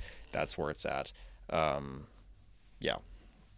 And then you, you could break it down by like by crime genre, and that's, it's a whole other. Yeah, yeah. It's yeah. a huge conversation. It, I think absolute yeah. justice is, is impossible. We just have to maximize the greater good mm-hmm. for the community, and um, yeah, yeah, for sure. And, and that, that that lies right in your subject expertise too, like your career, your police background. I mean, I've I would have a, a lot of other questions on that too. Yeah, um, yeah, I, ha- happy to take them. Yeah, no, it's. Uh, It's it's a it's a nuanced uh, yeah. conversation, and I find that uh, and, and uh, I've just kind of like poked poked at it. It's a big conversation, but yeah. my my role before Interpol, I was uh, director in the Serious and Organized Crime Division of the Ministry of Public Safety, yeah. and part of my role was the data broker for a research program and, and data broker for the province on all like law enforcement data, as well as running a research program on crime reduction uh, issues, amongst other uh, portfolios that I was managing at the time. And uh, it was super interesting because oftentimes I would get uh, like the data from the source. Like it would actually be like me personally calling the police chief of Vancouver and saying, I, I request this data on behalf of the province for this topic, whatever we were talking about. Uh, and and so I'd actually pull that data, and then I would go, oh, well, you know, from induction, I'd say, here's the data. This is what we can infer. Uh, and then uh, people's perception outside of my little bubble were often much different. So uh, I find that the, the whole uh, criminal justice conversation, which we can go into, is often uh, one based in uh, not full facts on the ground. So, uh, often I'll get people that like will come to me and say, Fraser, policing X, Y, Z, especially in North America. It's a, it's a touchy subject, right?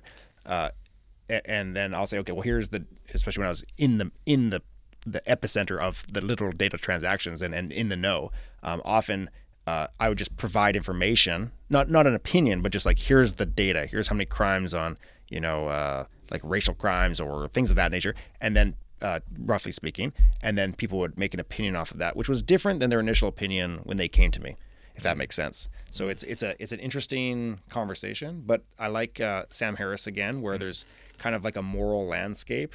The there's no objective right or wrong. It's just subjectively generated by all of us. So you know when, uh, for example, like if you take two babies and they're playing, like two-year-olds, let's say, and one kid pokes the other kid in the eye, the other kid cries. Oh. I want to keep playing. I'll stop doing that. We've just created a moral, like we've created a game, or we've created a, a framework, a moral framework, and then now we're creating more complex ones at the societal level. Uh, so for for for me, it's like a it's a never-ending, constant debate. So if you said, let's say, you know, sex offenders should get twenty-five years, and like it's not fixed. I think that society continuously articulates and, and converses about it, and it never ends mm-hmm. until forever, because I think there's an element of that, those sort of peaks and valleys, and that's societal uh, of ethics, the Sam Harris mm-hmm. kind of moral yeah. landscape. So that there's going to be highs and lows, but those are going to change based on culture, people, yeah. uh, and the epoch you're in, right? Yeah. So I think if we if we move slightly away from ethics, because I, I find myself couldn't get my head away from that, mm. the scenario described from uh, when you're conducting the day-to-day policing in the police car and there are people shouting at you constantly, mm. um, you know, yeah. they're bad things. So yeah. how do you how do you operate, carry on your day-to-day um, under threat? Um, do you do you minimize that? Do you um, do you actually take that to heart and, and think about it, or do you just kind of cast it aside and, and goes out in another year? As a police officer, how do you go home and sleep at night mm. f- thinking about like safety for you and your loved ones? Yeah, uh, I I think um, it, again it, it's it's super. It, uh, It depends on where you are uh, at the time. So mm-hmm. if I was like at, at Interpol, like I'm in the policing realm, let's say, uh, but I'm very safe, you know, like I'm I'm more diplomat than law enforcement guy. Like, you know, I, I'm going to be hiding in the van in the back. Like I'm I'm one hundred meters away from, from anything uh, operational, you know, uh, yeah. which is good for me. uh, so so if you're like a detective uh working, let's say, sex crimes in, you know, Chicago or something, like y- your experience is going to be much different than a frontline police officer in Miami, you know, like sure. who's actually on the road, like dealing with stuff. Uh sure. Some jurisdictions, for example, are very relaxed. So when I was in Calgary Police, I worked on the street at a frontline level uh for a couple months uh, before I did other other things, and uh, that experience was like just like in apples to, to, to chainsaws different, like like just yeah. such a different experience. Um, so let's say for the for the ones that yeah. under extreme scenarios, yeah. So, so like those yeah. So when I was in front line, yeah, when I yeah. was in northern Canada, the, the the risk was high all the time. Like like uh like if you walked around the community just by yourself, uh, often you'd have negative encounters just just, just walking. Like you you couldn't uh, walk around in a relaxed way as you would in any other right. place necessarily. Uh, so so it was a very unique scenario in that context. So it was constantly vigilant, on guard. So I don't think anyone comes out of that experience without kind of a, a twitch, let's say. Um, but but on a case-to-case basis, um, especially if there was a moment to relax and think about it, um, I would ask myself, the Stoic thing is the same. I would go, uh, is this event, like let's say, uh, for example, I had one where um, there was a guy, a, a, a guy kidnapped a girl, Uh, and then took her away on a boat. And then, uh, so, so, and this was one of the worst people in the community. Like he was, he was so, so bad that people would call the police when he was physically in the community. He actually lived in a, um, like a, like a, um, a cabin two to three days away mm. from the community that he would boat to. And he was a trap liner. So he'd catch, catch, uh, animals and get their fur. And then he would sell the fur for money. So he'd come into the community only like twice a year, or sometimes more, but uh, but he was so bad that when he just physically walked down the street, people would call the police. It's just to paint a picture, okay? Mm. So this individual was, you know, maybe uh, older gentleman, above fifty, uh, and kidnapped a girl who was, let's say, below twenty, uh, and took her away for sexual purposes to float around. And we were able to retrieve her, so the story has a happy ending. But uh, at one point, um, someone came into the police station and said, "We know where this person is, uh, the girl. She's across the lake. And we have to go go and uh, and we go go grab her."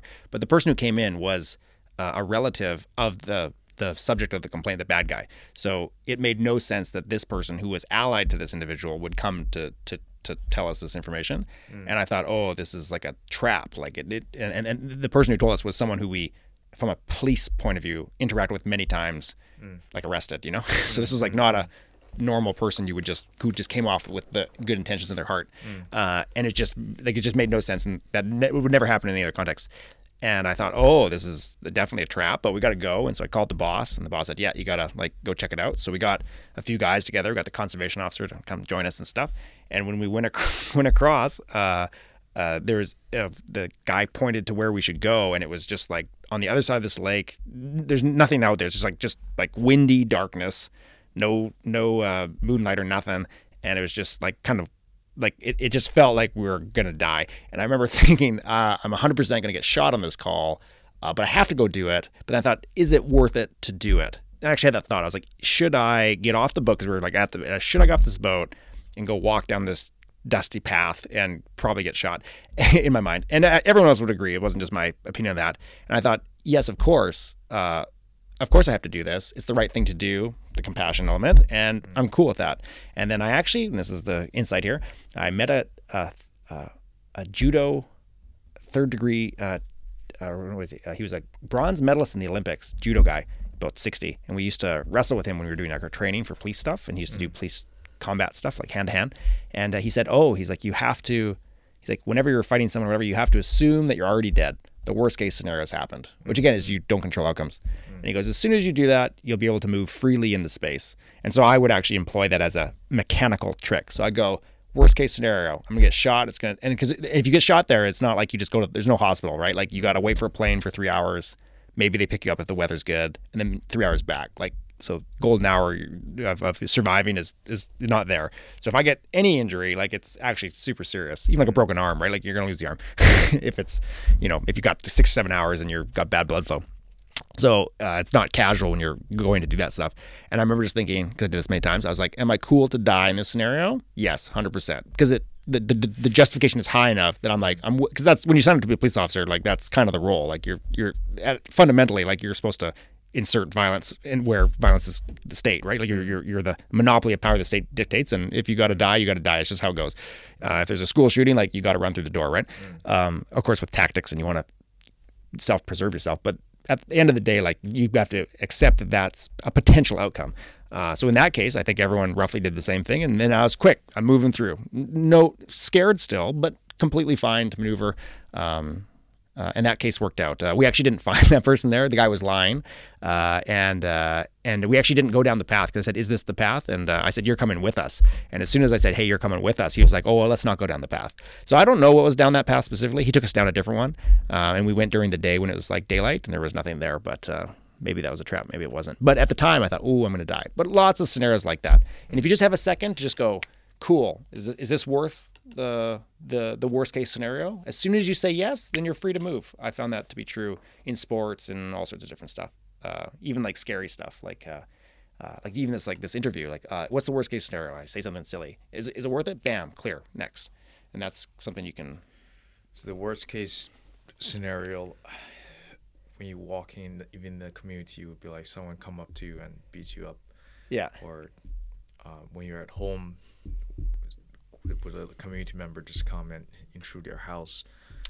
Yeah, they, there was a str- we lived in a compound, like not just normal housing. Um, so okay. we, uh, it, it, not in La Ronge, La Ronge was normal housing, but when I was up in that Stony Rapids uh, place, yeah. there was, uh, on the Indigenous Reserve, there was, uh, the Black Lake Reserve, there was a one big compound in two different locations, like two groups of housing. And yeah. we had a big fence and stuff like that. But uh, yeah, our houses were like, uh, we, um, yeah, you, it was a, it was a, uh, not a friendly environment for sure. Uh, so, yeah. so what was the relationship like with, with your colleagues? And... Uh, really, really good, really good. Uh, Everyone there was competent and professional. Uh, I, I never saw anything that was uh, uh, not not, but uh, it was a very difficult scenario. So, so lots of people were. Um, everyone, uh, you no one was mentally ill. That's the wrong term, but uh, distressed perhaps. Like in a in a di- when you're in a difficult scenario, like you're you know you're not yourself. So, uh, to an extent, so people who had been there for a month. Uh, you would recognize as, you know, normal Canadian context, but people who'd been there for, let's say, two years, because that was the maximum you could stay, two years. Okay. Uh, people who had done two years uh, were not the same person when they started um, because the volume of violence was so high and the and the environment so toxic uh, that it was difficult to uh, to not be tainted by that at a certain point, for sure. Um, so, uh, yeah. I think so, that's good. Uh, if you don't mind asking, what was the worst thing happened to your unit, to your colleague, uh, we, uh, or to you yeah. personally? not just not not as a competition, but just to give a context of the the operating environment. Oh yeah. Uh,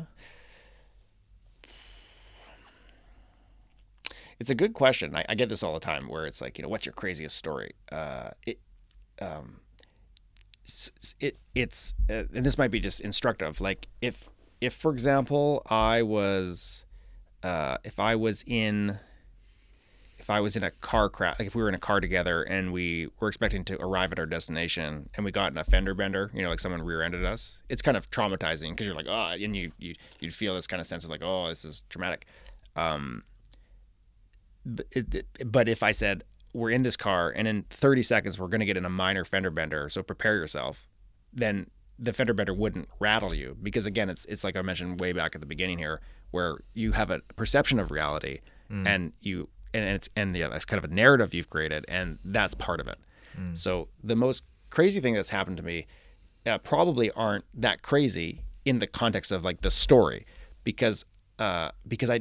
Uh, so, for example, like uh, one time I, I pulled someone over uh, for a traffic violation, uh, running through a stoplight, and the, the t- two individuals had, uh, or the, it, it happened to be that the the two mo- two of the most dangerous individuals in that community mm-hmm. happened to be in the vehicle, but the vehicle belonged to someone I knew who wasn't those two people, and who was not. So I had made the fatal error of thinking, oh, this is going to be a very positive, friendly interaction, and just, you know, hey, how are you doing, kind of thing. But it turned out to be not the person I thought in the vehicle. Uh, but because I, and so I just walked up and engaged with these individuals, and uh, they may or may not have had firearms on them. And it was this awkward conversation. And I, and I was able to slowly uh, create some distance, back up and let them go on their way. And we just avoided a, a sort of a shootout on that scenario. Mm-hmm. But nothing really happened in that event mm-hmm. other than just this really tense scenario. But that really rattled me, because in my mind I was like, oh, like this traffic stop is vanilla. It's it's just a, you know, I'm on my mm-hmm. way to coffee kind of scenario. I know this person who's who owns the vehicle. This is going to be a thirty second conversation and it's fine, right? Because it just kind of rolled the stop line. But it ended up being like this almost potentially like fatal kind of scenario with the two worst individuals in the in the community at the time. Mm-hmm. So so it's that it's it's an example of um, police officers when they have really bad experiences, often when The re- something has happened that they haven't anticipated, and that's mm. where you get at the worst. Where I've got lots of crazy stories where um, I at least had five minutes notice before the event happened. Uh, mm. You know, like someone uh, has lost a, an arm from a machete fight. You know, like that's a call we went to, right? Like or um, like you know, homicides uh, uh, with ridiculous kind of context attached to them. But you get a couple seconds to brace yourself for that, mm. and then the event isn't crazy to you personally. So mm. that's kind of that's kind of the the difference there. That that's that's very interesting. Yeah, it's always the, the unexpected that rattles you, even if a few seconds that can get you realign your reality and and um, and have the the right uh, mindset going into it. Yeah, I, I think a common thread for our long conversation so far has been the the juxtaposition of reality and your perception of it, and and the space in between, and how do you work on that to mm-hmm. to be more resilient to to. to overcome adversity, uh, both in your career and personal life. So um, I've kept you for a long time, so I think it might be a good time to wrap it up. I'm sure, sure we have a lot to talk as well. Um, yeah. Definitely. So thank you so much, Fraser, for coming on. And uh, I definitely look forward to welcome you back on the show. Yeah. No, thank you for having me. And, and yeah. I guess as just a, a final up. Uh, yes, the, please. The, Any the, final thoughts? No, on? no. It, I, one, thank you for listening to me drone on. Uh, but uh, I think that the, you could, if you don't like the narrative you're in, you can change it. And that's a key element. So even if, if you're in hell, you can you can reframe things to be uh, an opportunity. If you're in a bad spot, you can just go, good, I'm in a bad spot, time to move out of, you know, uh, or or if if uh, if you think the, the narrative of your of life is not where you want it to be, it's not real. Like, where is it? Where where are the thoughts? Like, you can't physically touch them, so you can they exist for your for your benefit. So the thoughts aren't you.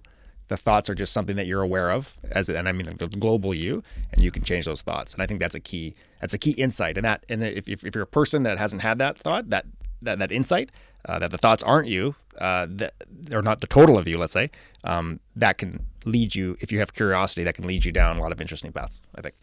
Yeah. That'd be my final. Great insight to end on.